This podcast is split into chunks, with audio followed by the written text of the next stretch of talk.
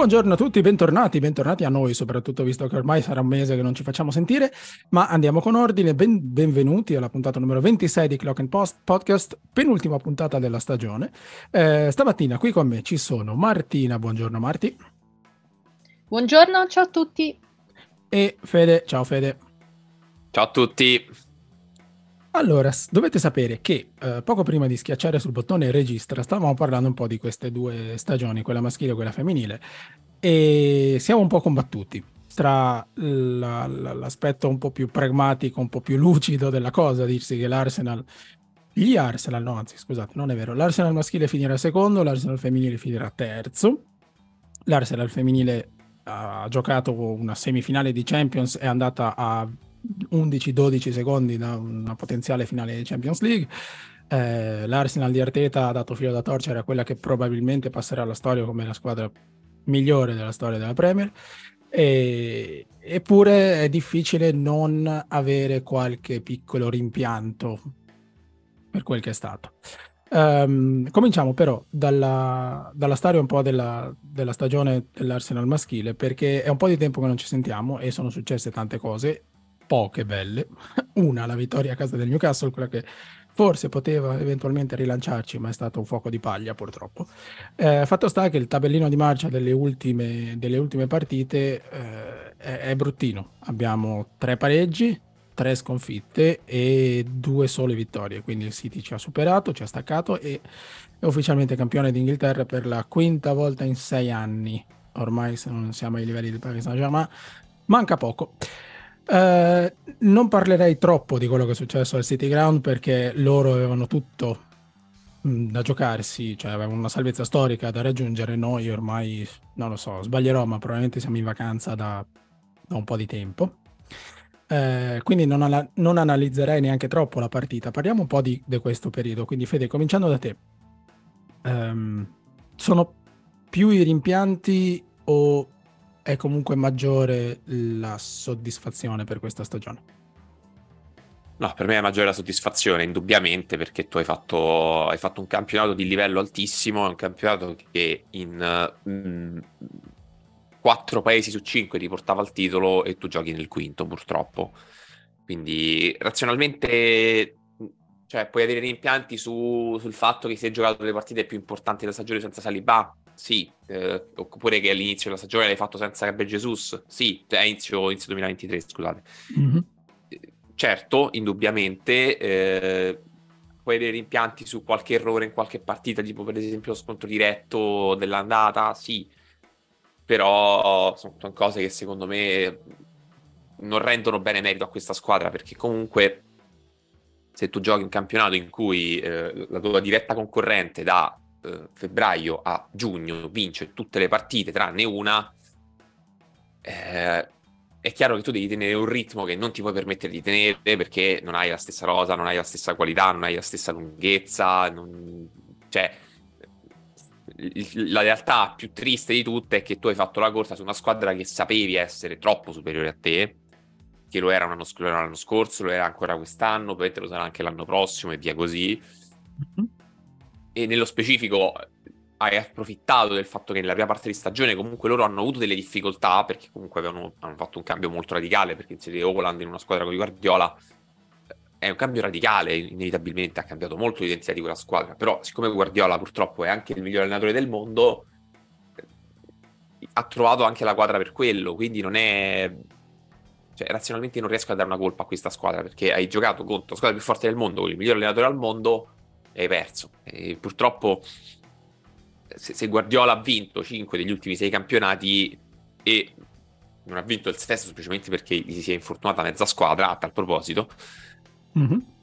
è chiaro che c'è qualcosa che non va. Cioè, eh, c'è qualcosa che non va, intendo, nel, nell'esistenza del City, perché chiaramente poi... Strutturalmente, sì. Sistemi, sì, no, eh, c'è, un, c'è, c'è, un, problema. C'è, c'è un, c'è un problema strutturale, sì, perché comunque loro hanno una rosa talmente lunga, talmente ricca, talmente profonda che si possono permettere di tenere in panchina gente come Grealish fino a quando Guardiola non decide come, come è meglio usarlo, o poi mettono Grealish, posso permettere di tenere in panchina Foden, posso mettere in, pan- di tenere in panchina Alvarez.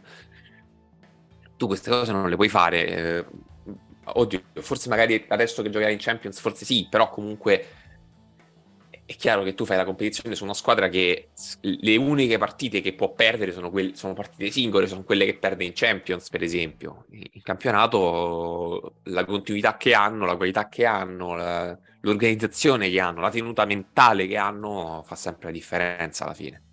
Sì, eh, sono, sono, sembrano assolutamente inarrestabili ed è un po' deprimente come, come pensiero perché comunque si ha, si ha l'impressione di fare la corsa per il secondo posto o per essere considerati bravi perché li abbiamo tenuti lì fino adesso. Io Arteta l'ho visto particolarmente, visto e sentito particolarmente toccato e dalla prestazione del City Ground che è sostanzialmente inqualificabile perché così molli lo so che matematicamente era possibile, ma realisticamente no. Comunque sia, non è, non è, da, non è giusto andare in campo come, la, come, abbiamo fatto noi. Poi c'era un problema tattico della formazione scelta da Arteta, ma vabbè, diciamo che sono esperimenti per la prossima stagione. Ma per riprendere il filo del, del discorso, come dicevi tu, la Premier sta virando pericolosamente in zona Ligue 1 dove c'è un club e poi ci sono tutti gli altri. Quel club in Francia è gestito male, quindi sembra che ci sia ancora un campionato, ma Beh, no, insomma, sì, no, su questo sono, sono, meno d'accordo. Cioè, eh, la tendenza sì è quella, inevitabilmente, perché è un campionato in cui sono eh, sei mm-hmm. squadre di altissimo livello e vince sempre una, ok? Salvo rare eccezioni. Uh, in Francia c'è una squadra di altissimo livello e quella continua a vincere. Io non credo sì. che in assoluto ci sia un. Cioè, in, in, Francia c'è un gap strutturale perché è evidente che il Paris Saint-Germain è una squadra schifosamente più ricca di tutte le altre.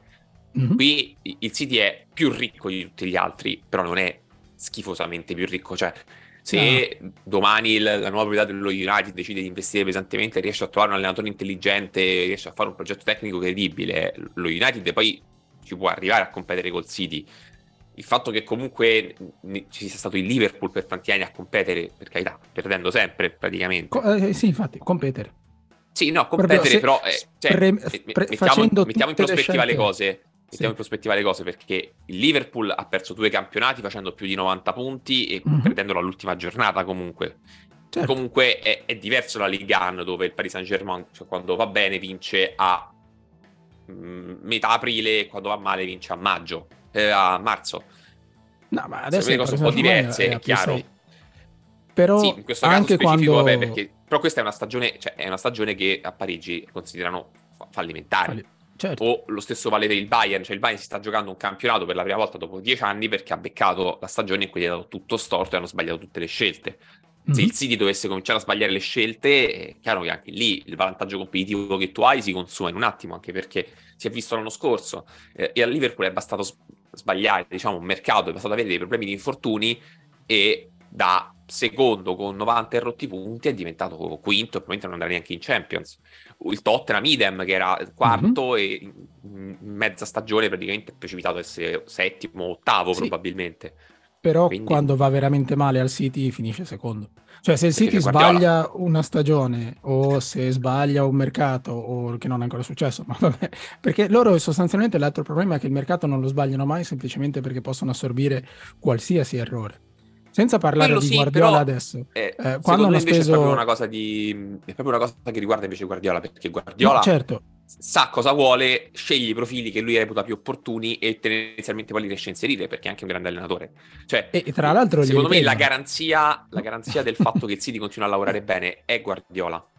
Sì, ma Guardiola è lì perché il City può fare sostanzialmente quello che vuole. Certo. Ma Quindi è un po', è un, proporzione... è un, po un circolo vizioso. Hanno, hanno, risorse infinite, il miglior manager al mondo e, e, e, e, mi verrebbe da dire una parolaccia, ma grazie al che vincono. Perché insomma le condizioni sono ideali. Poi eh, Guardiola è stato al Bayern, è stato al Barcellona, eccetera. Um, l'esperienza di, di, Guardiola al Bayern, nonostante il Bayern fosse la squadra più eh, titolata, più ricca di Germania, è andata diversamente perché il club ha, ha una propria identità e un proprio gruppo dirigente molto solido, troppo rigido, e a un certo punto Guardiola si è levato di lì perché non poteva fare quello che voleva. Al City tutto è stato costruito per Guardiola. E quindi eh, sono, sono, in una condizione di dominio tale, secondo me, che eh, come dicevi prima che cominciassimo a registrare, Fede, il giorno in cui Guardiola se ne va, il City rischia di diventare il, sostanzialmente il, il City che era prima di Guardiola sì, un City ancora... Cioè, è una squadra che ha vinto, Oggi invece di vincere un campionato ogni anno, ne vince uno esatto. ogni tre. 4, sì. come normale. E allora, e allora, sì che c'è un campionato, perché come dici tu, il Liverpool sbaglia, una, sbaglia un mercato e va da, da, da, secondo, primo, secondo a quinto, sesto, è stato anche decimo. Eh, il Chelsea, il Chelsea, vabbè, lasciamo perdere. Eh, il Tottenham uguale. Noi se l'anno prossimo mh, mm, sbagliassimo mercato perché fino a qui, cioè il mercato della, se- della, settimana, della stagione scorsa è stato assolutamente perfetto e siamo passati da quinti a secondi. Se la prossima estate, quella che sta per arrivare, sbagliamo due, i due o tre acquisti che dobbiamo fare e che possiamo permetterci, cioè solo quelli, si ritorna a giocarsi l'Europa League. A loro questo non succede ed è per me quello il, il grosso problema. Però la stiamo, sì, lo stiamo buttando in, in, politica più che altro, in gestione. No, più che altro a livello pratico, parlando di noi, cioè io non, non, credo che questo progetto possa essere poi pensato male, perché anche qui, cioè come Guardiola è una garanzia che comunque il progetto tecnico del City sia più o meno sempre funzionale, cioè anche i giocatori che prendono ieri sera parlavamo di Grealish, cioè Grealish, tutti così, mm-hmm. vabbè, ha avuto fortuna che si è creato lo spazio nel suo ruolo. No, cioè Guardiola, Grealish l'ha mm. voluto per metterlo in campo certo. e appena Grealish si è inserito l'ha messo subito in campo ed è un titolare fisso che gioca tutte sì, le partite Parliamo importanti. di un acquisto da 115 milioni comunque. Certo. E anche qua, grazie. Acquisto... Cioè, nel senso, eh, sì, mi viene certo, da ripetere, comunque... ha inserito cioè... come se fosse un un, un, non so, una pedina arrivata. Ma, ma, è normale, cioè nel senso fisicamente, no, è, no, no, è normale. È successo a Cancello prima di lui, è successo a tantissimi giocatori. Cioè, è normale. Il fatto che sia stato pagato tanto è chiaro che cambia un po' la percezione dall'esterno, però è chiaro che se tu fai un certo tipo di giocatore, pagarlo 100 milioni o pagarlo 20 milioni a livello, ma, cioè, a livello dell'allenatore, se può permettersi di fare una scelta di tipo tecnico, quello non cambia niente. No, ma infatti il lusso che può farlo. Cioè, se un altro no, club spende 100 milioni, secondo Anthony, me è una cosa che non esclude che... perché. Ma non, esclude, non esclude che lo possiamo fare anche noi. Anche Thomas, per esempio, ci ha messo tanto a inserirsi. Ci ha messo un, un buon anno e mezzo a inserirsi per arrivare a un livello alto. E pure lì eh, si è pagato 50 milioni, non è che hai pagato 3-4. No, Purtroppo la differenza è che Thomas giocava sempre. No, no, certo, sì, quello sì, sì però certo. Thomas lo metti in campo perché Thomas ci ha investito 50 milioni. Grealish lo lascia acclimatare in panchina con calma, come, come Wenger ha fatto con uh, Leb all'epoca, che nei primi sei mesi giocava sì e no perché doveva uh, acclimatarsi. È chiaro che un altro club per, non può mettere molestando panchina... che se Grealish fosse stato sano probabilmente non, non, cioè, non ci avrebbe messo di meno a entrare nel giro perché lui a inizio stagione era già più o meno un titolare designato e poi non è riuscito mm-hmm. a diventarlo immediatamente perché si è infortunato.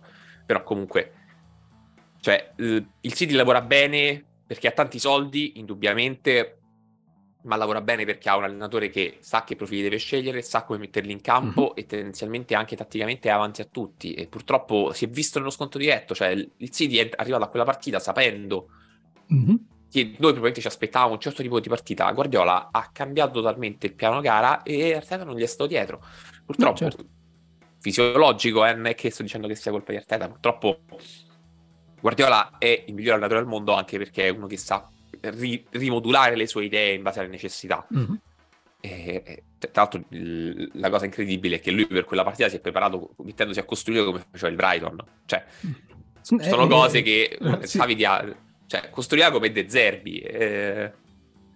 E così no. ci ha vinto una semifinale di Champions, per dire, cioè, nel senso è... No, no, bisogna rendere comunque merito al fatto al City perché le risorse che ha le, le investe bene rispetto a tanti sì, sì, altri poi... club super ricchi e tra l'altro vedremo il Newcastle cosa farà però se prendiamo se, se, confrontiamo la gestione del Manchester City con quella del Paris Saint Germain sappiamo che il Paris Saint Germain è una banda di eh, sì. non so, o anche, o anche il Chelsea, insomma, stanno improvvisando. Non c'è un piano, non c'è un'idea, non c'è una filosofia, non c'è nulla. Il City ha messo in piedi una struttura assolutamente perfetta, sostanzialmente, che gode di eh, fondi illimitati. È, sì, ma più che altro il City a me sembra proprio una squadra che ha cap- cioè, si è inserita in un contesto in cui sa che c'è competizione, perché se tu ti inserisci con il City in un contesto in cui ci sono squadre molto ricche, perché poi appunto non è che loro sono l'unica squadra ricca di questo campionato, no. anzi, e lo dimostra il fatto che appunto sotto hanno avuto squadre diverse praticamente ogni anno e tutte hanno giocato a dei livelli alti quasi quanto il City o più alti del City e molte di queste squadre poi li hanno anche eliminati in Champions perché ricordiamocelo eh, 5 anni fa li eliminati il Liverpool 4 anni fa li eliminati il Tottenham eh, 3 anni fa li hanno perso in finale col Chelsea cioè mm-hmm. nelle coppe poi si è visto che effettivamente qualcuno, qualche rivale interna riusciva a fare meglio di loro.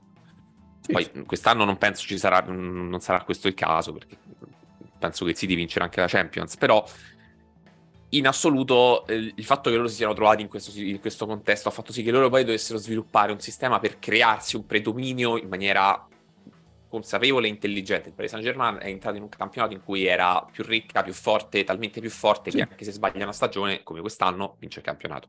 No, no, certo. Um, abbiamo parlato un po' troppo del Manchester City, però. Bravi, bravissimi. Adesso vediamo cosa, quale sarà l'esito tra, non so, un lustro probabilmente delle, delle indagini, delle accuse che ha mosso la Premier League. Eh, sono 115 Mm, come si chiamano in italiano? Mi sfugge la parola. Comunque, eh, capi di imputazione. Esatto. esatto. Uh, finirà probabilmente con una pacca sulla spalla, una bella multa e non fatelo mai più. Um, tra l'altro, non sapremo neanche quando finirà. Comunque, torniamo a parlare di Arsenal perché. Um, Fede, dicevi, non, non, vuoi, non, non, davi colpa a Arteta per quello che ha fatto, cioè, insomma, non, aver reagito alle, al cambio tattico di Guardiola. Io però qualche qualche critica, vorrei muoverla ad Arteta, ma ancora una volta abbiamo finito un campionato straordinario al secondo posto, quindi tutto va preso con le pinzette e tutto va messo nel proprio contesto. Um, però vorrei capire se c'è una tendenza, secondo me pericolosa, eh, di Arteta nel reagire tardi a dei problemi strutturali. Allora, torniamo indietro. Torniamo indietro quando la casetta era il nostro centravanti e palesemente non, non, non, non andava, non funzionava. Eh, ha aspettato un po' troppo, poi ha messo Nketiah, la squadra si è un po' ripresa. Quest'anno ho l'impressione che abbia fatto lo stesso errore con Holding e Kivior. Ora, Kivior non è Saliba, siamo d'accordo. Però Kivior non è nemmeno Holding. E, e, eppure per vedere Kivior in campo ci sono voluti tre bruttissimi risultati e tre risultati che probabilmente ci sono costati una vera lotta per il titolo. Um, secondo me questo è, la, è, l'aspetto di Arteta che, va, che deve migliorare il prima possibile. Uh, la, sua, la sua, come possiamo chiamarla, chiamarla uh, rigidità forse. Um, quindi Marti vorrei chiedere a te se tutto questo ragionamento è uh, frutto del famoso senno del poi, facilissimo, oppure se anche tu hai notato una certa tendenza o se sto parlando a Vanver, non so, dimmi tu. No, no, mi trovi abbastanza d'accordo con questo discorso, ma non è tanto il senno del poi, perché certe cose le avevamo notate già eh, prima che eh, cominciassero ad arrivare risultati un po' così. Eh, tante volte abbiamo detto, eh, però Arteta quando fa i cambi sono sempre quelli, eh, la rossa che mette in campo è sempre quella, e quindi sì, eh, forse è un aspetto su cui l'allenatore deve un po' migliorare. E, ehm, Kivior sì, l'abbiamo visto solo dopo tre risultati un po' così, eh, ma è anche vero che è arrivato a gennaio, probabilmente mm-hmm. non era un acquisto eh, per l'immediato, ma più a lungo termine, cioè mm-hmm. andava inserito in un altro modo, diciamo. E, ma pensate anche a quanto ci abbiamo messo per vedere Saliba. Si è fatto qualche anno in Francia prima di diventare il titolare del, dell'Arsenal e tutti ci chiedevamo ma perché Arteta non, non lo riporta a Londra? Eh, lo venderemo? Insomma, un po' così. Perché dobbiamo vedere e... Mustafi quando abbiamo Saliba? esatto. Ad esempio, Socrates, io, David Luiz. Piccola cosa personale, io mi ricordo, penso, t- tutte le notti, la roba che fa Mustafi contro il Crystal Palace, l'ultima ah, volta quando, che ci siamo praticamente giocati Leno... la Champions. Sì. Ah, sì. Esci, esci, esci, è tua, è tua. È tua. E Leno, e Leno era ancora in Germania all'epoca, per dire. No, sì, abbiamo visto degli orrori incredibili. Eh, vedi, è un, bu- è un, buon punto anche Saliba, è un ottimo punto perché siamo passati dall'oggetto misterioso, cioè non chiamiamolo così, ma perché comunque ritorna da, da, da, dal premio di... Uh, ritorna a Londra dopo aver vinto il premio di giovane dell'anno in, nel campionato francese, ma per Arteta era ancora un oggetto, insomma era ancora da valutare mm-hmm. e qui ora, nove mesi più tardi, siamo, siamo a rimpiangere il fatto che si fosse infortunato. Esatto. Quindi c'è una, c'è una certa reticenza nel, nel, nel, fare magari un salto nel vuoto, che nel vuoto non è, ma... Sì, e lo dimostra il fatto che ha preferito inserire Holding eh, piuttosto che magari provare una soluzione tattica diversa. Quindi credo che sì, può essere l'infortunio un limite di Tomiaso non abbia aiutato. Imma- l'infortunio ass- in contemporanea di Saliba e Tomiaso non abbia, non abbia aiutato, però c'è questa... Mi, mi, preoccupa un po' questa tendenza da, di Arteta di fissarsi su certi giocatori, certe scelte e, e morirci su queste scelte prima di rendersi conto del fatto che forse ci sono alternative migliori. Perché adesso io a Holding voglio bene, però l'anno prossimo Holding mh, deve essere, se proprio deve restare, deve essere l'ottavo c- centrale di difesa. Deve no, no, deve essere, cioè, deve essere tipo il manichino da mettere per battere le punizioni. Cioè, no, basta. Quindi, basta. forse è troppo anche quello. Quindi non è, non è, ma, non è normale. più che altro perché cioè, si vede, ma non tanto perché lui sia scarso, ma proprio perché si vede che i giocatori, i compagni non si fidano di lui. Cioè, no. uno così non può giocare.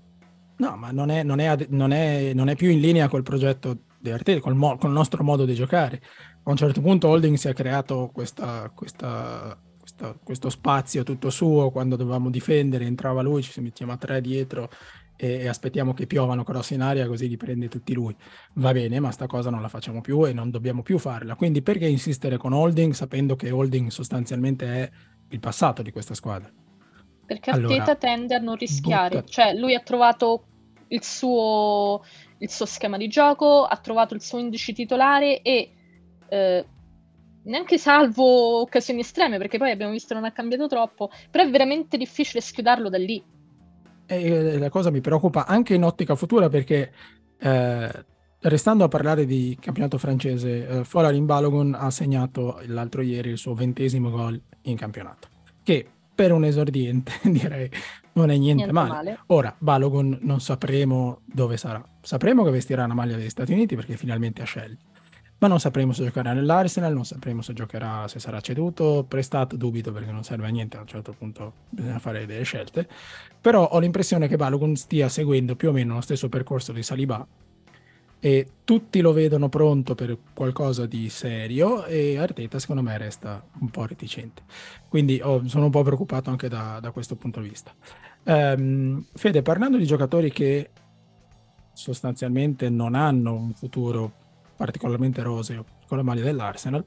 Eh, correggimi se sbaglio, ma le ultime due o tre formazioni e cambi di Arteta hanno dato indicazioni abbastanza nette. Eh, l'ultima al City Ground con Kieran Tierney in panchina, secondo me è stata la stretta di mano finale con lo scozzese. Eh, tanti saluti perché ha cambiato, ha stravolto tutto e Tierney ancora una volta non ha giocato nonostante l'assenza di, di Zinchenko. Um, Shaka pare che vada, sì, no, non si sa. Io ho, già, ho scritto quattro articoli per salutare Shaka, ormai sarebbe, sarebbe ora di fare, di fare, una scelta anche qui perché non posso continuare a scrivere le stesse cose. Eh, l'altro giocatore, secondo me, Fede, è, e mi piange un po' il cuore, è Emil Smith Rowe, che ormai il campo non lo vede più. Mai. Eh... Anche lui è passato da Dio? Non lo so. Allora, vabbè, su Tierney sì, mi sembra abbastanza evidente, ma se ne parla da mesi. E... Mm-hmm. Non è il tipo di terzino che Arteta vuole, questo mi sembra chiaro, perché comunque non è il classico, non è un terzino che puoi portare dentro il campo, non è uno di quelli che poi sa giocare come gioca Zinchenko.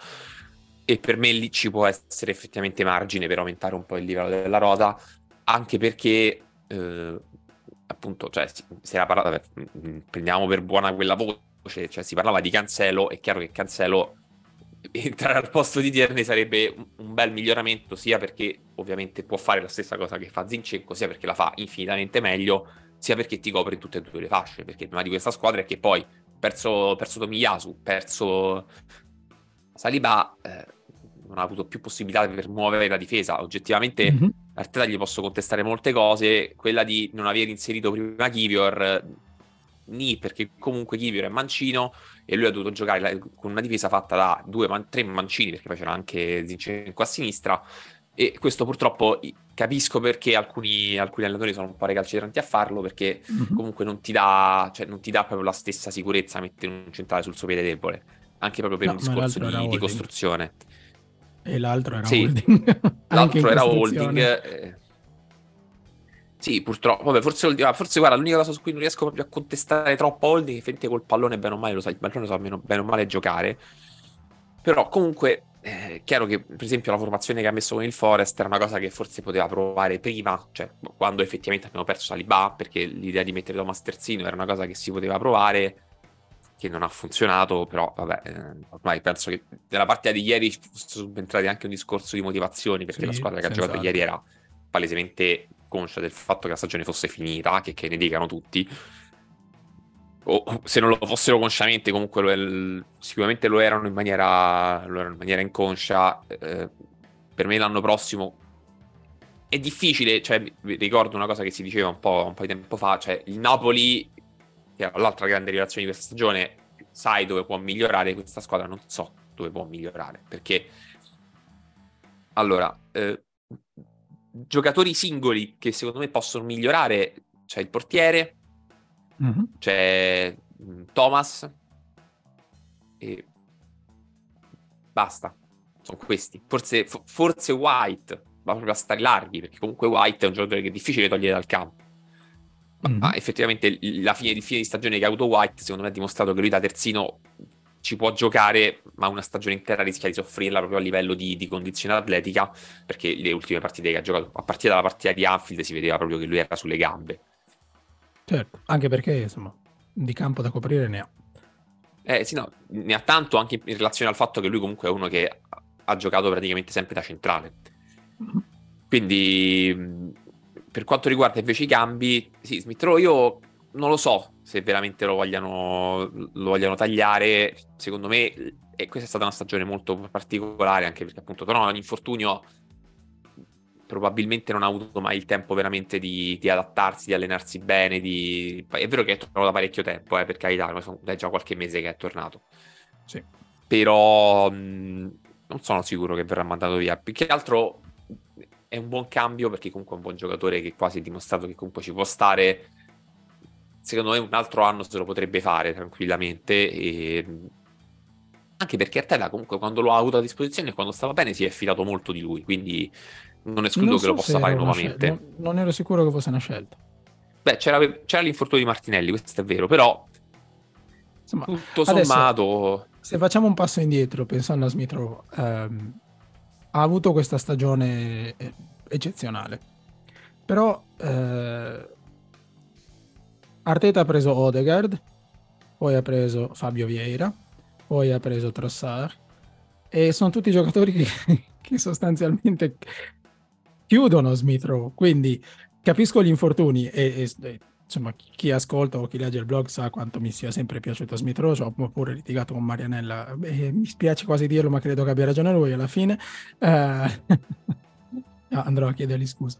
Eh, però ho la sensazione che Arteta non lo veda più, o forse non l'ha mai visto, non lo so forse non aveva non so, di meglio. Stavo rivedendo, stavo rivedendo, un po' i dati, cioè il primo anno comunque fa 20 partite titolare su, mm-hmm. su 30 che ne gioca, quindi comunque eh, era considerato una pedina effettivamente sì. a disposizione.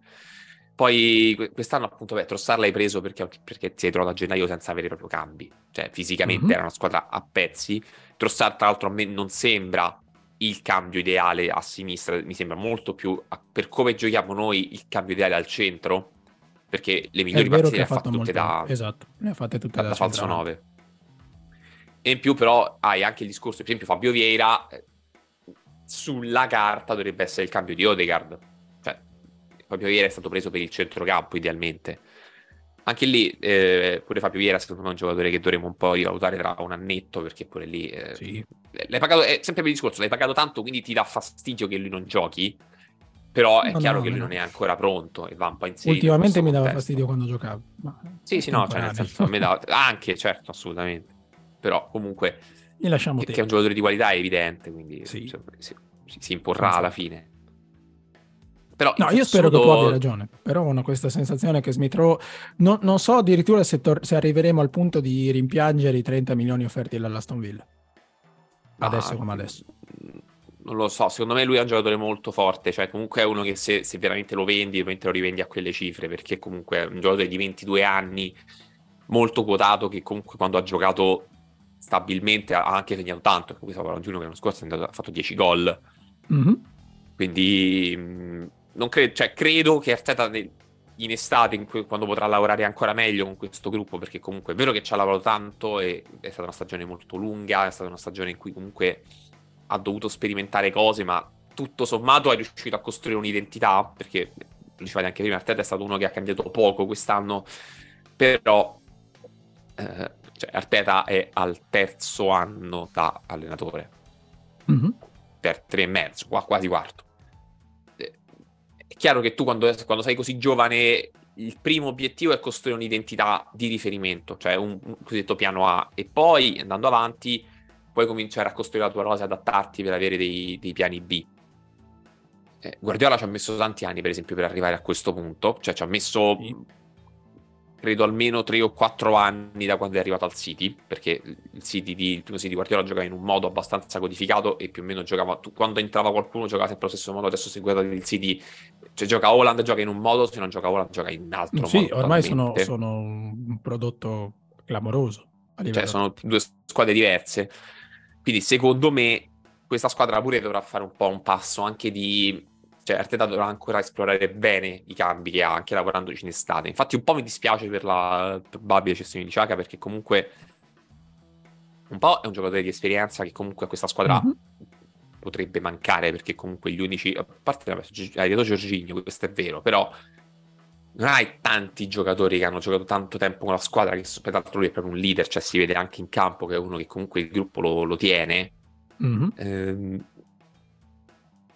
No, è chiaro che quello... se Shaka restasse io sarei più che contento. È che è, secondo me quella è una delle zone in cui puoi fare un upgrade. Se io penso sì. a un 11 titolare migliore di questo, Shaka non c'è. Però Shaka sì, c'è in rosa perché abbiamo 50 partite, l'anno prossimo se tutto 60 magari, chi lo sa. Quindi Però Shaka è un giocatore che non puoi mettere, cioè, è proprio un giocatore che non puoi mettere in panchina. Primo perché ha 30 anni e fisicamente sta benissimo ed è veramente uno di quelli che fisicamente sta meglio nel gruppo perché è l'unico che non si è praticamente mai infortunato, che è sempre stato a disposizione, sì. sano, integro. E quello che io toglierei è Thomas, per inciso. No, certo. Senza, lui, poi la prospettiva è inserire, inserire Declan Rice, lì mi sembra anche un, un upgrade Il grande upgrade quello. A proposito di, di, un mercato da non sbagliare, quella è la posizione da non sbagliare assolutamente. Um, sì, la cosa si, cioè, di Ciaga secondo me è che è proprio difficile sostituirlo perché è un giocatore che ha talmente tante qualità, cioè con il pallone, mm-hmm. nei mhm. movimenti, nelle letture, che non è che cioè, ci sono, sono, pochi giocatori che tu puoi inserire lì, se, senza pagarli ovviamente, cioè, puoi prendere Bellingham, prendi Bellingham e, e, allora finisce lì. Però siccome non puoi prendere Bellingham... Troppo tardi. Forse devi, cioè, devi ragionare bene su che tipo di profilo inserisci in quel ruolo, perché quello è un ruolo molto delicato potenzialmente oggi Shaka non ha, non ha competizione. Eh, la cosa mi turba parecchio. No, perché Smith Rowe lì non ci gioca e quindi non c'è nessuna. Quando manca. Se, fortuna che non si è mai fatto male Shaka. Fortuna o forse no, perché se avessimo, senza nulla augurare di male a Shaka, se Shaka avesse, avesse dovuto saltare 5-6 partite di fila, Arteta avrebbe dovuto lavorare su qualcosa di diverso, ma non ha mai dovuto farlo. Quindi Shaka gioca perché, perché, perché Shaka, perché, perché ha, avuto un rendimento incredibile, ma anche perché non c'è competizione. Sì, quello è vero. E secondo me questa cosa un po' l'ha pagata più che altro perché ha giocato sempre. Cioè, se non sbaglio, lui ha mm-hmm. giocato tutte le partite. Ha giocato 36 partite eh, e infatti, sono in campionato. Quindi, insomma. Quiz, il primo che trova la partita che Shaka ha saltato ha vinto. No, eh, insomma, dobbiamo migliorare un po' sta rosa e non possiamo permetterci però di sbagliare, per tornare al discorso eh, di inizio puntata sul, sul Manchester City. Eh, hai parlato di Declan Rice e magari. L'altro obiettivo sembra essere Moises Caicedo del Brighton, che tra l'altro ha appena preso, hanno annunciato Dahoud, credo. Dahoud e credo anche Milner dovranno annunciare a breve. Quindi stanno, stanno rinforzando, stanno rinforzando il centrocampo. Quindi perché no, Caicedo? stanno, uh, tra l'altro hanno, già, probabilmente hanno perso anche McAllister, quindi non so quanto sì. stiamo... Ecco, McAllister no, forse era un bel profilo per noi. Mm, non, non, mi, non mi poteva essere un bel profilo. No, stanno rinforzando numericamente, intendo, non, non qualitativamente. Vabbè, avranno l'Europa anche no. loro. Esatto. Eh, quindi il centrocampo è una zona che dovevo migliorare, che sicuramente miglioreremo. Um, Marti, tu credi a una doppia cessione? Non parlo di doppio acquisto perché secondo me sono, sono due profili, ma mi piacerebbe ovviamente averli entrambi, ma non so se potremo prenderli entrambi. In realtà, vedendo dall'altra prospettiva, credi a una doppia cessione di Thomas e Shaka la stessa estate oppure sarebbe un salto, appunto, un salto nel buio troppo grande per Arteta? Ma Thomas me lo auguro che se ne vada, onestamente. Ehm, ma tutto è possibile eh, nel senso, dipende anche l'Arsenal come decide di muoversi sul mercato. Se tu ti puoi assicurare, eh, come dicevamo prima, Rice e Caicedo, probabilmente sì, mm, ah. partiranno entrambi, anche perché poi mm-hmm. anche, credo, a livello di stipendi non ti puoi permettere tutta questa gente qui. Mm. E, e questo secondo me tra l'altro chiude la porta a Cancelo perché guadagnano ma Cancelo mm. c'è anche un altro discorso da fare. Il City, dopo averti eh, ceduto Gabriel Jesus, Zinchenko, ricommetterà lo stesso errore? Non lo so, mm, io la, la, vedo difficile. Non, che... Credo che, non credo che il City ceda tanto perché vuole cedere. Temo piuttosto che ceda perché a un certo punto i giocatori dicono: Sapete che c'è? Noi vogliamo giocare, noi vogliamo spazio e qua a mm-hmm. fare la, la, panchina non ci rimaniamo. E infatti credo Però che comunque il City perderà parecchi giocatori. Eh, vabbè, dipende da chi si presenta. Cioè, secondo me Zinchenko mm. l'est- l'estate scorsa non l'ha chiesto nessuno a parte noi, pro- probabilmente. Sì, probabile quello. E... e, a Guardiola comunque razionalmente conviene più vendere quei giocatori che non tenerseli con il rischio che gli rimangano infelici. Cioè, penso per esempio sì. a un caso come Laporte, cioè sì, Laporte sì. non sta più giocando, ma Laporte non, può, non è un giocatore che può rimanere lì a fare la panchina. Quindi a un certo punto probabilmente sarà il primo a dire Va bene, via. Mm, ok. Eh. No, eh, bisogna... Mm. Allora, l'esperienza è fondamentale, quindi gli acquisti di Gabriel Jesus e Zinchenko, al di là della, dell'apporto tecnico, era anche importante avere delle figure un po' più esperte quando si tratta di vincere. Ma anche quando si tratta dei momenti. Sì, non ha funzionato come dovevano, come, come speravo a livello proprio di, di, di, gestione delle emozioni, ma questo è un altro discorso. Um, però bisogna, secondo me bisogna fare attenzione a, a non prendere troppi giocatori da, dallo stesso club. Uh, non fosse altro che per il fatto che devi creare una tua identità e un tuo progetto eh, il cancelo devi prenderlo quando non è ancora cancelo, idealmente. Perché, perché devi andare a trovarli prima, questi giocatori, altrimenti sarei sempre un passo indietro. Altrimenti il City prende Holland e noi tra sei anni prendiamo Holland dal City. Invece dobbiamo prendere il prossimo Holland, se no non li supereremo mai. E ancora una sì, volta, sì, no, pur facendo un mercato perfetto, eh, rischi, rischi, ci sono altissime probabilità di finire secondo se proprio ti, ti, dice bene, come è successo a Liverpool che ha fatto quattro sessioni di mercato impeccabili, ha giocato un calcio fenomenale e sono arrivati secondi. Però ti posso dire, a livello pratico, tu hai preso due giocatori, Zinchenko e Gabriel Jesus, dal Manchester City, ed entrambi hanno giocato meglio di come hanno giocato al Manchester City. Sì. Allora, no, è chiaro che c'è è una chiave una... di lettura che, che sposta, perché se loro vengono qua, dopo che si sono fatti sei anni di panchina, giocano e giocano meglio di come giocavano lì e giocano meglio di quelli che, di, di quelli che hanno loro, eh, cambia un po' la prospettiva. Poi, nello specifico, la situazione è evoluta per cui vabbè, loro hanno preso Holland e quindi tu sei trovato Gabriel Jesus mm-hmm. è chiaro che la competizione non c'è. Però, per esempio, cioè, se, se, Guardiola non avesse avuto l'intuizione di mettere Ake a sinistra, mm-hmm. probabilmente Zinchenko avrebbe giocato meglio di tutti i terzini sinistri del City, per dire. Ci, ci può stare, sì. E chiaro. probabilmente ha giocato meglio anche di Ake, per inciso. Però... Eh, a volte è proprio una questione di, di, te- di, di tempistica e di opportunità. Um, non so se questa squadra, no, non so se copiare il modello City sia la, sia la cosa giusta. Tutto Tra l'altro, molto, molto a, a, livello puramente teorico, scusate, chiudo questa cosa velocemente, cioè tendenzialmente i giocatori arrivano al loro momento migliore della carriera tra i 27 e i 29 anni. Mm-hmm. il, loro, il, il, famoso prime arriva intorno a quell'età. Quindi se tu prendi giocatori che hanno effettivamente 25-26 anni, tu sai già, come ha fatto tra l'altro il Liverpool per un, grande, per, per un lungo periodo sì. di tempo, se voi andate a vedere gli acquisti del Liverpool di Klopp, sono Alisson che aveva 25 anni, Salah che aveva 25 mm. anni, Mané che aveva 24 anni, eh, e via così, insomma.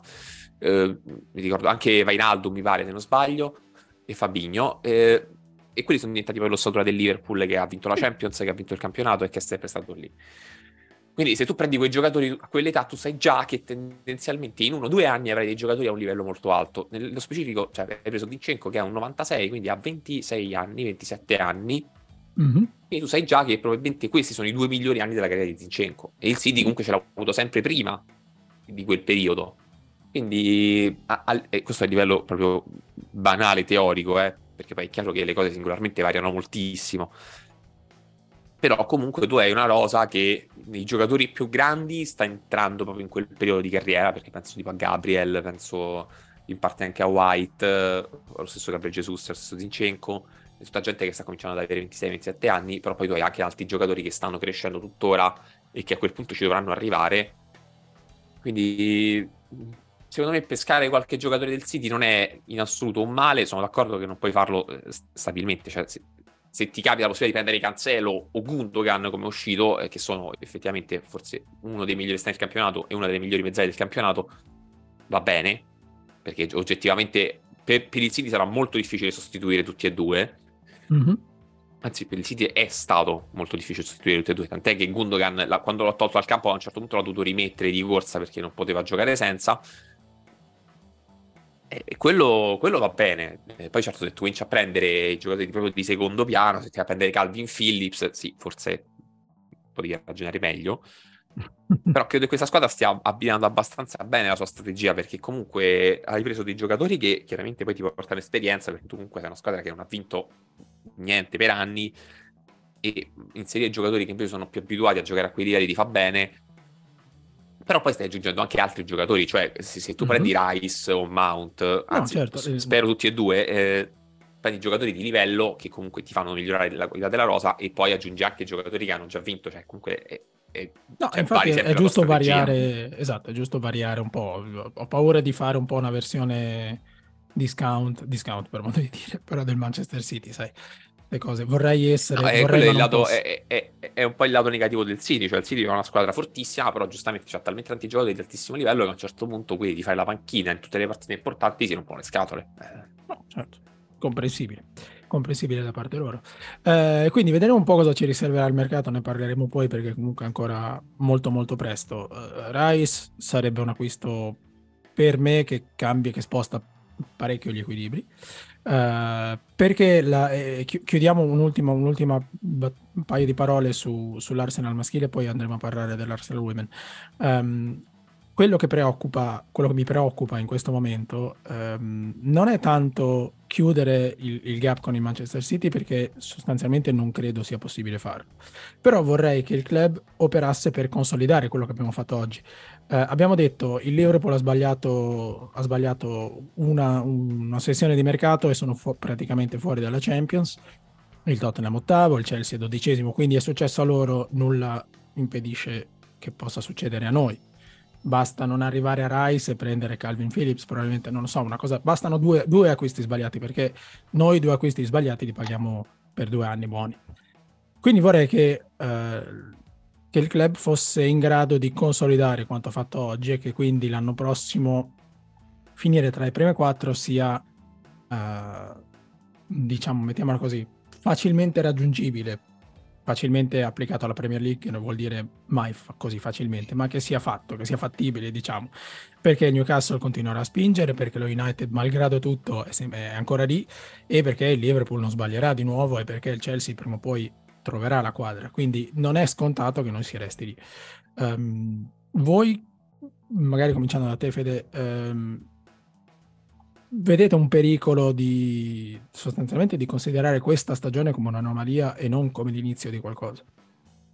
Allora, eh, fermo restando che secondo me il Liverpool non è arrivato quinto solo perché ha sbagliato un mercato, perché cioè, il Liverpool ha avuto problemi con i nuovi acquisti, cioè, nello specifico ha avuto problemi con Nunez e ha avuto problemi con il fatto che Mané è andato via e non, non è stato poi concretamente sostituito per l'appunto.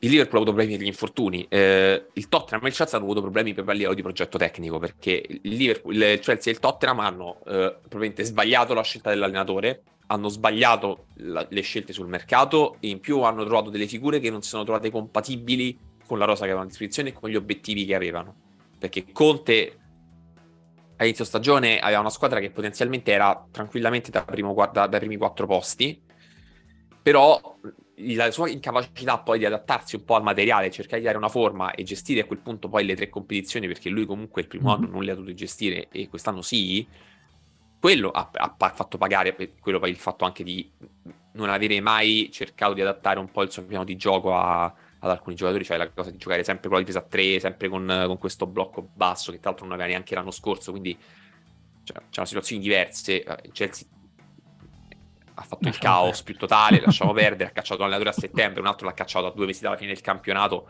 quando comunque la stagione era ancora semi-normale. Passabile è una parola grossa, visto che erano decimi, però comunque erano in, in, andati avanti in Champions, stavano cominciando ad avere un'identità di gioco.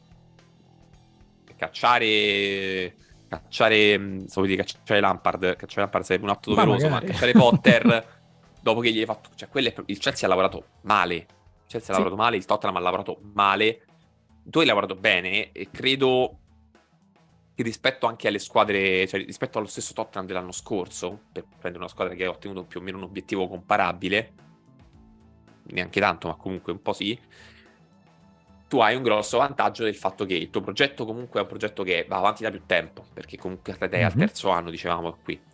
Eh, è un progetto che comunque è con una rosa che è costruita è modellata sui dettami dell'allenatore e lo stesso allenatore sta crescendo insieme al valore della rosa perché comunque eh, se vi ricordate Arteta al primo anno e vi ricordate Arteta come adesso avete visto che la squadra ha un'identità di gioco più chiara e evoluta tra l'altro questa identità di gioco perché l'anno mm-hmm. scorso non giocavamo così no. cioè lui è uno che comunque si mette in gioco si eh, migliora, si adatta, costruisce e questo è un progetto tecnico che secondo me è, destinato poi a, a rimanere ad alti livelli chiaro, se continua con queste, con queste linee guida, cioè se si continua a lavorare nel, nel solco di fare un certo tipo di gioco, con un certo tipo di giocatori, con una rosa che comunque deve ancora finire di maturare, perché comunque anche lì il, il Tottenham, cioè i giocatori di riferimento del Tottenham sono tutti trentenni, per esempio.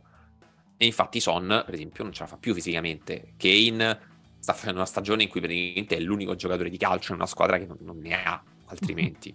Sempre bello.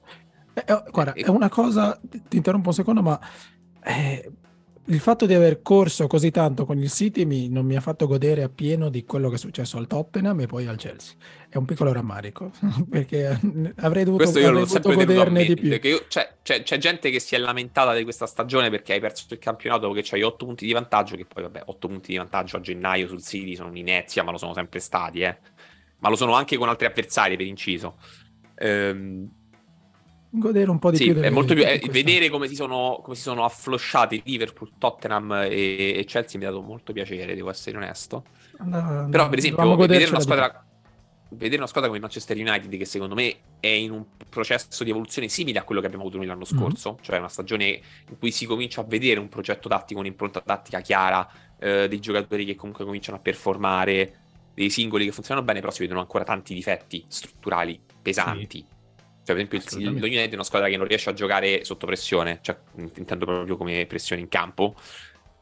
E quella, per esempio, è una cosa che dovrà risolvere nel, nei, nei, prossimi mesi e probabilmente lo farà. E secondo me lo United è la prima contender che tu ti puoi aspettare. L'anno prossimo farà un campionato di livello più alto di quello che ha fatto quest'anno, dove comunque è arrivata quarta, è arrivato quarto e probabilmente finirà anche quasi certamente tra le prime quattro. Quindi sì, è una differenza. E il Liverpool di... probabilmente ritornerà però io per esempio Chelsea e Tottenham le vedo, le vedo un, un, due passi indietro, non uno, addirittura due. Perché devono Ma ricostruire sì, un progetto tecnico, no. devono ricostruire loro rose, dovranno fare molto. No, eh, però diciamo che appunto se prendiamo City, noi, Newcastle, United e Liverpool sono già 5 per 4 posti. Sì. Basta, basta un nulla. Certo, basta ma quello perché il, della, perché il livello del campionato è alto. Quindi è chiaro che tu devi sempre mantenere una soglia di attenzione molto alta e devi essere anche bravo tu a costruire poi. Cioè, quello che secondo me deve essere l'obiettivo di questa squadra è continuare a costruire valore e continuare ad avere una squadra che poi magari se devi cambiare dei pezzi lo fa in maniera ideale, cioè appunto eh, vai via Thomas, prendi Rice, va via, che ne so, eh, Gabriel Jesus, prendi un centravanti, so, prendi Vlaovic, esempio stupido, però prendi mm. gente che comunque sai che può adattarsi bene al tuo sistema di gioco, che o è stata già testata in quel sistema di gioco. Penso anche a un giocatore come Trossard, per esempio, che tu l'hai preso, che veniva da un sistema di gioco con principi simili, che era quello di De Zerbi, inserito in un contesto che era già affermato in Premier League, che non è vecchissimo, perché poi ha 28 anni, credo. Sì. Quindi tu sai già che comunque lui su come primo cambio, secondo cambio, può essere tranquillamente affidabile per ancora 2-3 anni. E infatti ha fun- comunque ha funzionato per lo stato. Sì, no, no, assolutamente. È stato un ottimo acquisto. Giorginio idem per, per inciso, eh? Anche Giorginio, avevo i miei dubbi, ho ancora i miei dubbi, però in certi frangenti, in un certo ambito effettivamente funziona. funziona. Vabbè, insomma, eh, parliamo di Giorginio, non è che parliamo dell'ultimo degli scemi, quindi è ovvio. Eh, nel giusto contesto funziona, funziona alla grande, quindi bravo anche Arteta a metterlo nelle condizioni di... Eh, vedremo cosa succederà all'ultima di campionato contro il Wolverhampton, quindi noi in vacanza, loro pure. E mi piacerebbe che almeno la squadra chiudesse bene in casa, che tutti si salutassero come, come si deve, finire con 84 punti, tutti bravi, tutti contenti. Eh, e poi cominciamo a pensare alla prossima stagione, vedremo cosa porterà al mercato, vedremo un po' di tutto questo. Faremo un bilancio un po' più corposo eh, quando la stagione sarà ufficialmente finita, anche se sostanzialmente è finita. Eh, Marti, parliamo un po' di Arsenal Women, perché anche lì la stagione non è finita, ma in sostanza è finita perché abbiamo perso con il Chelsea Uh, il City ha perso contro lo United, quindi vuol dire che salvo catastrofi assolute, improbabili e impensabili all'ultima di campionato, uh, ci toccano i preliminari di Champions. Quindi, eh già. contenta di essere, di aver mh, mm, insomma, preso questo terzo posto, di, essere, di, aver, archiviato questo terzo posto e quindi uh, aver evitato la beffa di non essere in Champions dopo aver giocato una semifinale, oppure mh, scocciata dal fatto che la nostra stagione in sostanza comincerà tra due mesi e mezzo. No, no, contentissima di questo terzo posto e dell'opportunità di giocarci i preliminari, anche perché dopo la stagione che abbiamo fatto in Europa era impensabile non, non tornare a giocare l'anno prossimo, magari con una rosa al completo, con... Eh, eh sì, e quando eh, mai? o quantomeno con nuovi innesti che arriveranno. Uh, almeno questo trapela, questo mm-hmm. ha fatto capire Edval, e, che tra l'altro ha parlato di rosa troppo corta, forse si è dimenticato che la rosa è corta perché ci siamo mossi malissimo sul mercato sia in estate sia a gennaio, anzi non ci siamo praticamente quasi... No. Cioè, siamo rimasti fermi, non ci siamo mossi a parte due portieri. Che... Non, non abbiamo mai abbastanza portieri, non si hanno mai abbastanza portieri.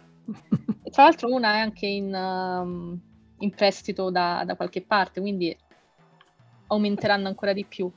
E no, qualificarsi alla Champions era um, l'obiettivo minimo della stagione, il secondo era riportare un trofeo e ci siamo riusciti con la Continental Cup.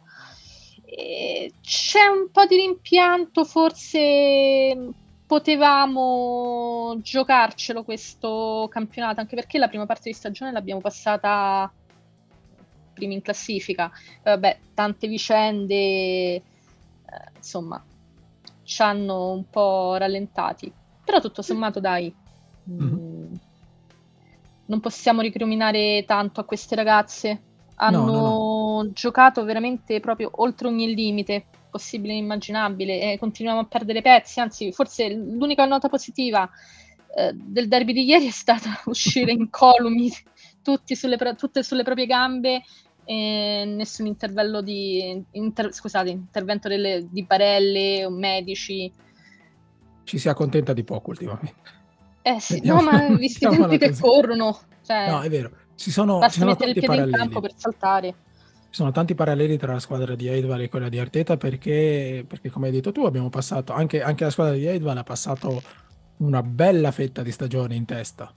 Eh e sì. ad un certo punto ci abbiamo creduto tanto e poi, insomma, eh, credo 5 legamenti crociati rotti, credo che sia un record, adesso vado a memoria, ma credo che siano 5, quindi Mid, Mid, uh, sì, Beth Mid, Midema, Laura Wienerreuter, Lea Williamson, no, qua solo 4.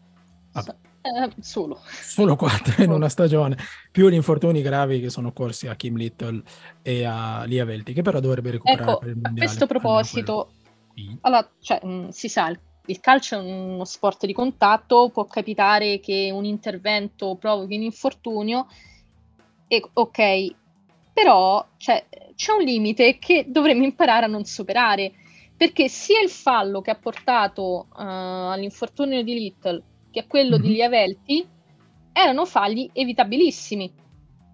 Ma quello su Kim Little non era neanche fallo, giusto? Eh, secondo l'arbitro no, tant'è che Quindi... mh, non ha dato neanche la punizione. Eh, secondo no, c'è, l'arbitro c'è Kim Little lanciata verso la metà campo avversaria si buttava da sola così, tanto mm-hmm. per tastare il terreno. E vabbè, eh, il fallo su Velti, cioè, ho rivisto più volte l'azione, la giocatrice che poi ha procurato il, il fallo ha avuto più volte l'occasione di calciare in porta. Invece si è andata a scontrare contro la difesa dell'Arsenal. Mm-hmm.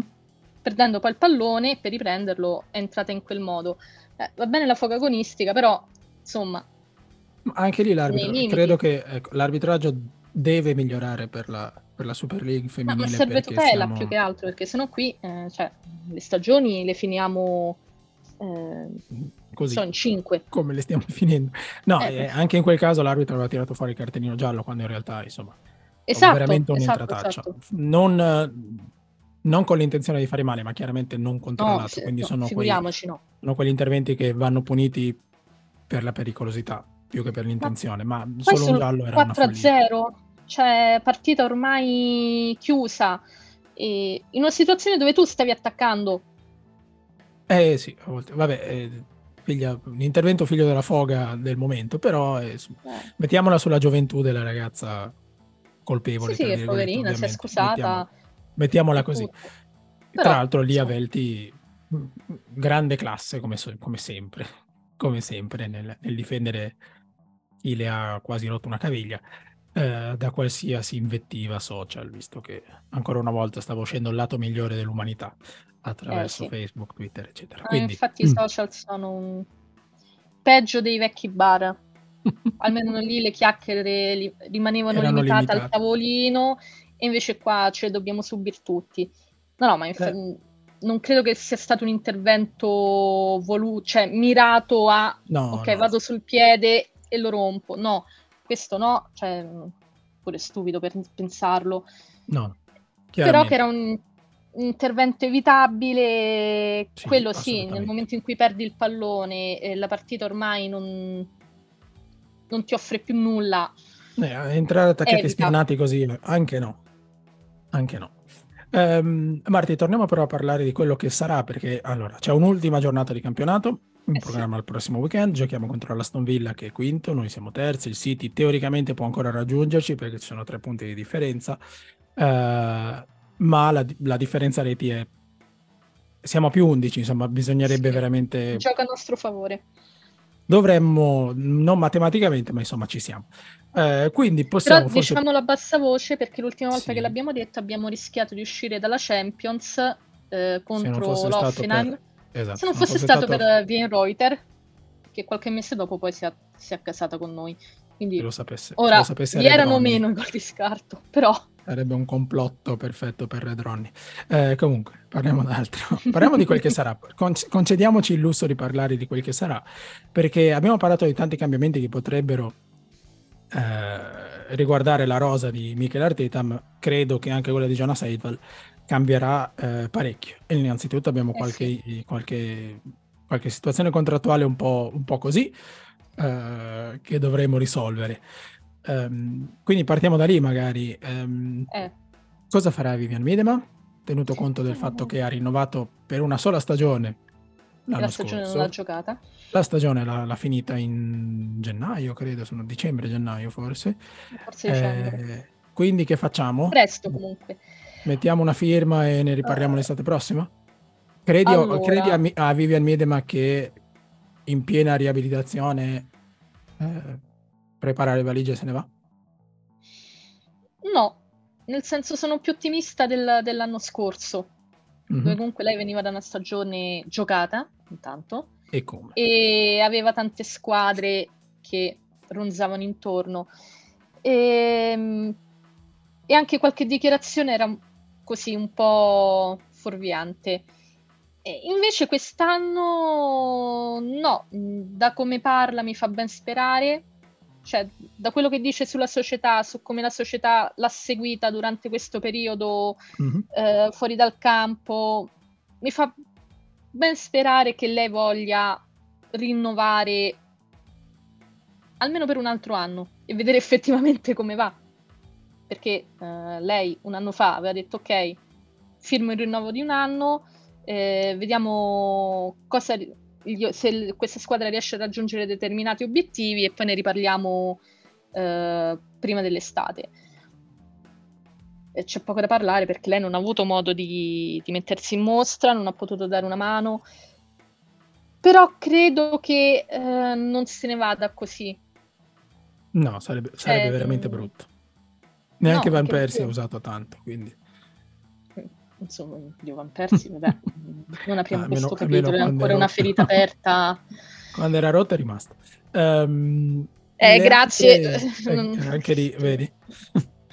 no, invece parlando del resto della rosa, ehm, abbiamo già parlato del fatto che in gennaio è arrivata Sabrina D'Angelo, quindi portiere titolare della nazionale canadese, sapendo che in rosa c'era Manuela Zinsberger mm-hmm. eh, che era in scadenza, però il fatto è che Manuel Zinsberger era rinnovato. Quindi ora abbiamo il portiere titolare dell'Austria, il portiere titolare del Canada, il portiere eh, Kylan Marquez che è americana, anche lei nel giro del nazionale. Poi abbiamo Franz Stenson che ormai ha girato tutti i club d'Inghilterra in prestito. Eh, improbabile che restino tutte, ma anche, ma anche non, non cioè, ingiusto che restino tutte. A questo punto, eh, sì. Kylan Marquez se ne va? Viene ceduta? Quale, come eh, la vedi? O forse Manuela Zinsberger ha rinnovato, ma poi... Viene ceduta? Mm, no. A me spiacerebbe. Sì, Però Sabrina me... D'Angelo non farà la riserva, non possiamo neanche cambiare... Eh, dubito che sia venuta a fare la riserva eh, per tutta la stagione e accontentarsi magari di, di giocare le partite di Coppa. E è anche vero però che a gennaio pensavamo tutti che Zinsberger se ne andasse, anche perché non hai preso un portiere, ne hai presi due. E, e qui ritorniamo al fatto che la società forse sul mercato non, non ha ancora capito bene come muoversi, eh, perché anche farle partire due sono appena arrivate. E a questo punto perché le abbiamo prese? Perché Zinsberger fino all'ultimo non era convinta di rinnovare? Mm, non lo so, eh, perché abbiamo paura che anche i portieri cominciano a saltare come mine? Forse. Eh, Perché alla fine manca solo quel ruolo da, da lasciare scoperto. Almeno sì, lì siamo riparati. Sì. Mm, non lo so, eh, io continuo a dire che mm, Eidval deve, deve, avere un piano chiaro. E, e, almeno sul mercato a me non sembra lo abbia, ma l'ha dimostrato in più occasioni, cioè alterna intuizioni geniali mm-hmm. eh, vedi Cool, vedi Manum, eh, ha scelte che ti lasciano un po' con un, un po' a bocca aperta. Eh, perché andiamo a rinforzare un ruolo dove già siamo coperti? Eh, la stessa Taylor, che alla fine non, non ha fatto neanche male, eh? cioè, no, no, certo. Ma Jodie Taylor, dato... il suo acquisto lo, lo capisco semplicemente perché non avevamo più attaccanti e quindi una, una sì. giocatrice che già conosce il club, svincolata, uh, disponibile per qualche mese, perché no? Anche lì però tu vai a migliorare solo numericamente e in sì. parte qualitativamente, perché poi lei ha fatto anche un buon lavoro, dava profondità mm-hmm. alla squadra, cioè non, non le si può ricriminare certo. nulla. Però l'hai presa perché sul mercato di gennaio tu non ti sei mosso per bene No, eh, hanno provato a prendere Alessia Russo, ma lo United non ci ha sentito. E come giusto che sia, perché a metà stagione cosa vuoi non puoi privarti di Alessia Russo Appunto. in gennaio. Era, cioè, neanche con l'offerta record di cui abbiamo già parlato, non era che avrebbe fatto lì, lo United. Ma eh, anche lì ci siamo veramente mossi? Ma cioè, ci siamo mossi per tempo oppure è stata No, la... per tempo no. Chiaramente ecco, no. è stata più una cosa così distinto, ok, proviamoci, Proviamo, mettiamo sul piatto tanti soldi e magari ci cascano. Non ci sono cascati e tu sei rimasto quei soldi in mano. E... Però ecco, lì non c'è programmazione.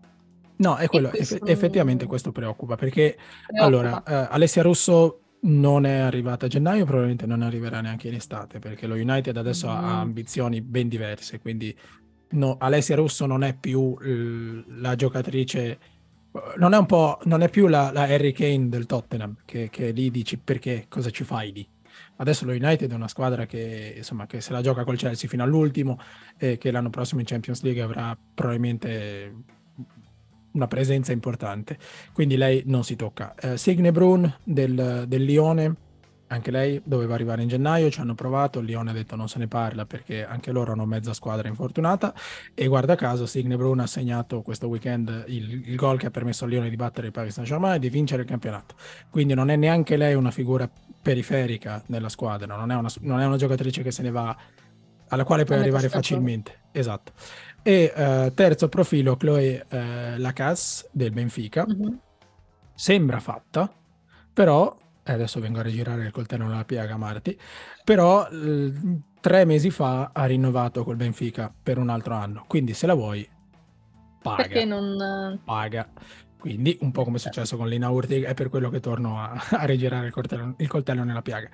Eh, Lina Urtig, tra l'altro, oggetto misterioso che andrebbe non studiato. Non l'abbiamo mai vista sostanzialmente, ne abbiamo parlato no. con Lalla quando abbiamo fatto una puntata speciale. Eh, giocatrice che ha grandi potenzialità, ma è sostanzialmente sempre rotta, quindi difficile, difficile capire quale sia il piano, come era difficile capire perché abbiamo richiamato Joe Queiroz dall'Everton per non farla mai giocare. Queiroz credo, Joe credo che abbia giocato è... 25 minuti in tre partite. Ha giocato veramente tutto... poco, anche ieri è entrata mh, praticamente a fine partita. Tra l'altro neanche male, eh? cioè, quando no, ha giocato sia contro l'Everton che contro il Chelsea fa il suo, poi ovviamente è arrivata a gennaio, anche lei deve entrare bene uh, nei meccanismi della squadra, eh, però vabbè, è giovane, c'è tempo. E, ehm, eh, sì. Però Marti quest'estate però, E non comunque... è stata neanche inserita nella, neanche nella lista UEFA. Abbiamo quattro portieri e... in lista Champions, tra l'altro. Esatto, e se tu e prendi Taylor perché hai po- pochi attaccanti, non vedo perché non inserire Joe, che più o mm-hmm. meno opera da quelle pa- in quelle zone di campo, non inserisci nella lista UEFA. Sì, cioè, ci sono cose I pochi che hai usali, sostanzialmente. I pochi eh, attaccanti sì. che hai sani usali. Eh, scelte esatto. un, po', un po' complesse. Eh, Marti, però, la prossima stagione la iniziamo con la rosa più o meno identica a quella che abbiamo adesso. In, perché Beth Mead sta recuperando, ci sarà per, le, per i, sta ancora provando a recuperare per i mondiali, sarebbe una cosa clamorosa, ma improbabile. Però ha detto che perché no? Sì, lei andrà con calma. Però eh ecco, no, dirò una cosa un che mai avrei pensato. No, è appunto. Non sono cattiva io. Da una parte mi dispiace, soprattutto per uh, Velti che si è infortunata a fine stagione. Mm-hmm che queste giocatrici non abbiano l'opportunità di giocare il mondiale. Però... Io che dico sempre, eh, però queste nazionali che ci portano via spazio, eh. e cioè, onestamente parlando, non è giusto. Però trovo anche ingiusto che tu forzi un rientro e poi rischi di veramente di fare danni, se possibile, ancora peggiori. E ovviamente io spero che Mid ce la faccia per, per giocare il mondiale, Mm, per una professionista penso che sia una delle, mm, delle esperienze più belle che si possono vivere, no? E soprattutto quando ci arrivi da campione d'Europa in carica. Esatto. Eh. Però... Però anche un po' di cautela. Insomma, andiamoci so. piano. Uh, un mondiale, un mondiale ave... per gli Avelti rischia di essere l'ultimo. Esatto, ecco, infatti per lei mi dispiace molto. Beth Mid mm, 95 no, Mid può ancora giocare ancora un altro sì, che può sì, giocare. sì, però eh, Beth Mid la riavremo con ogni probabilità di inizio stagione con la preparazione. Probabilmente non per i preliminari di Champions perché arriveranno un po' presto ma non, diciamo che possiamo contare su Beth Mid fin, da, fin da, dalle prime giornate di campionato diverso il discorso per Vivian Miedema che si è infortunata più tardi quindi avrà bisogno di un po' di più di tempo per recuperare e stesso discorso vale per Lia Williamson, per Laura Van Reuter e eh, Lia Velti vedremo probabilmente se, sa, se fa il mondiale eh, che l'infortunio non è poi così grave. Rischiamo Ma però di avere una rosa che... non al massimo. I tempi ci sono, il mondiale inizierà abbastanza tardi, eh, parliamo di luglio, quindi se, se lavora bene, se i medici sono bravi, forse, al, magari no per la gara d'esordio, però una convocazione, magari fare la prima in panchina, ce la può fare. E, però avrei Vorrei, se possibile, mi piacerebbe che l'Arsenal operasse molto velocemente sul mercato perché questa Eh, squadra, sì, cioè il, il mondiale comincia e finisce tardi, ma la nostra stagione comincia presto. presto Adesso non so se la. UEFA ha cambiato di nuovo il, il formato di qualificazione, non so quali altri scherzetti ci hanno, ci hanno messo, ci hanno preparato per qualificarci. Fatto sta che cominceremo presto anche noi, quindi andarci con una rosa come quella attuale per me sarebbe un rischio un po', un po' troppo grande perché finora a livello di sorteggio ci è andata relativamente bene. Mm, Sì, sì. Mm, Non abbiamo avuto avversari proibitivi, eh, però magari Ma poi ci tocca il Real Madrid l'unico o, che o ti ha messo un magari po' in difficoltà è stato l'Ajax, sì, eh, ma perché hanno giocato proprio una partita da, da fabbri, cioè picchiare, picchiare, picchiare. E magari ecco, manca un po' di fisicità alla nostra squadra. Quello sì. Ah, sì, perché a parte Stina, no, oddio, in difesa siamo ben equipaggiati, però tra centrocampo e attacco manca forse effettivamente un po' di...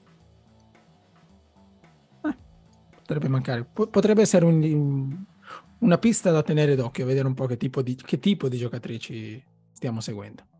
Mm, Se le stiamo seguendo. Se le stiamo seguendo. E, e qua ritorniamo sempre al solito discorso, la, la programmazione è, lo sappiamo sin da ora, che tante mancano, mancheranno per la prima parte della, della prossima stagione, sicuramente per i preliminari, e, e quindi tu sulla rosa devi andare a investire. Mm, sappiamo anche quali sono i limiti della rosa al completo, cioè sappiamo Mhm. dove, quali sono i settori dove dobbiamo aggiungere e spero che quest'anno Eidval abbia le idee chiare. Speriamo. Spero. Marti, in chiusura, in chiusura una, un po' come abbiamo detto prima per la squadra maschile, quindi sostituire Thomas con, con Declan Rice. Dov'è o dove sarebbe per te il- diciamo, il, il miglioramento più, più significativo, più importante se pensi all'11 idea- pensiamo all'11 ideale senza infortuni, lo so che è difficile Mhm. immaginare una cosa del genere, però pensiamo a un 11 sano, al massimo delle proprie potenzialità. Ehm, qual è il ruolo o la giocatrice, insomma, dov'è che andresti a fare il, il primo cambio? Eh, il primo. Eh, con la squadra al completo, ma vado per un discorso poi di età, forse a centrocampo. Comunque Kim Little ha la sua età, eh, Velti anche, e, e non ti possono fare una stagione intera anche al, al meglio delle loro forze. Eh, forse sì, a centrocampo inserendo qual- qualche elemento più robusto, più come dire, ehm, Cloniamo che- Frida Manum, sostanzialmente. eh, Frida Manum io la vedo un po' più come la parte creativa. Cioè, spesso e volentieri tante cose partono da lei e quando non riesce a trovare il passaggio per l'attacco si inventa un gol da, praticamente dal, dal giardino di casa. Eh, io parlo proprio di un quel Profilo più centrocampista che difensivo. Sì, mm, Ok. che ti fa proprio da muro davanti al- alla difesa, un po' quello che fa Velti, Mhm. Ehm, però più muscolare. Cioè Velti alla fine anche lei è una che mm, se ne va via con eleganza, ehm, salta le, le linee avversarie con la giocata, invece serve qualcuno un po' più di- cinico, mettiamola così.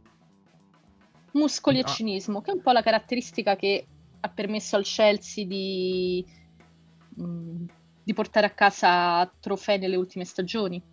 Sì, effettivamente era un approccio un po' diverso. Eh, ricordiamo che Lia, Lia Velti ha rinnovato il contratto poco prima di farsi male ed era, e tra l'altro ha fatto una cosa eh, non del tutto scontata perché ho sentito la sua intervista al telegiornale qui in Svizzera e non sembrava per niente, non mi sono sentito per niente ottimista. Sto valutando, non ho deciso, ci sono tante squadre, se non dovesse essere l'Arsenal sarà comunque un club di primissima fascia, sono contenta di poter scegliere, eccetera, quindi sembrava buttare un po' male.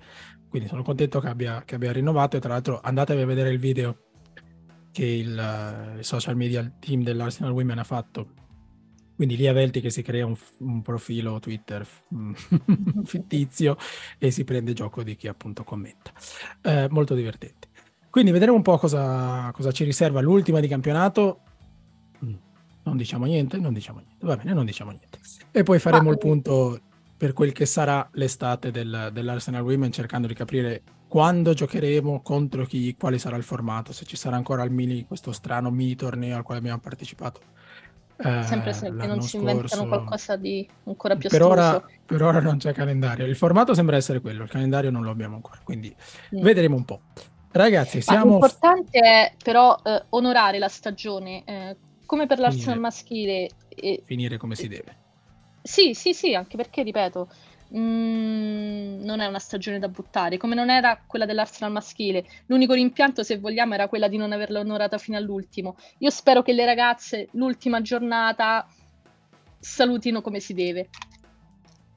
Sì, anche perché tra l'altro è l'ultima, insomma, giochiamo a Meadow Park, quindi eh. è bene, come all'Emirates, è bene chiudere in bellezza, salutare i tifosi. Tra l'altro tifosi che sono diventati Uh, hanno fatto un salto di qualità i tifosi dell'Arsenal sì. Women. Ora c'è veramente un, non un tifo organizzato, ma c'è una vera atmosfera da stadio.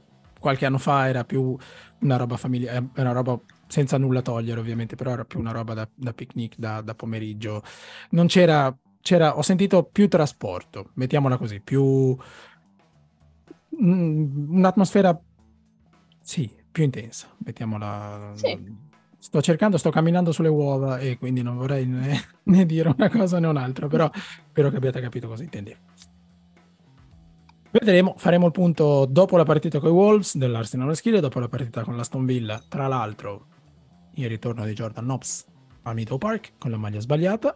E faremo il punto su tutto questo, vedremo quali saranno le classifiche definitive finali, quelle dell'Arsenal maschile già lo sappiamo, quelle dell'Arsenal femminile speriamo che non cambi, e quindi ne riparleremo quella, in quella che sarà l'ultimissima puntata della stagione di Clock and Podcast.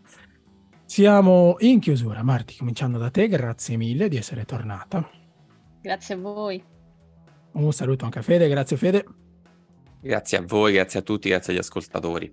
Eh, sì, parlando di chi ci ascolta e soprattutto parlando di chi ci, ha, ci, ha fatto, ci, aveva fatto delle domande tre settimane fa, mi spiace, ma da allora sono un po' passate di moda, quindi non ho, sorvolo, ma mi cospargo il capo di cenere perché vi chiedo di fare delle domande e poi non vi rispondo.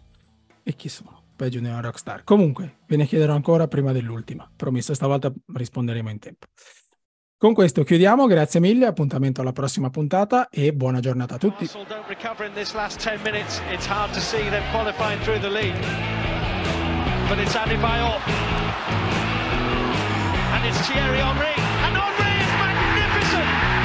Absolutely magnificent. And when you need a goal, you need Thierry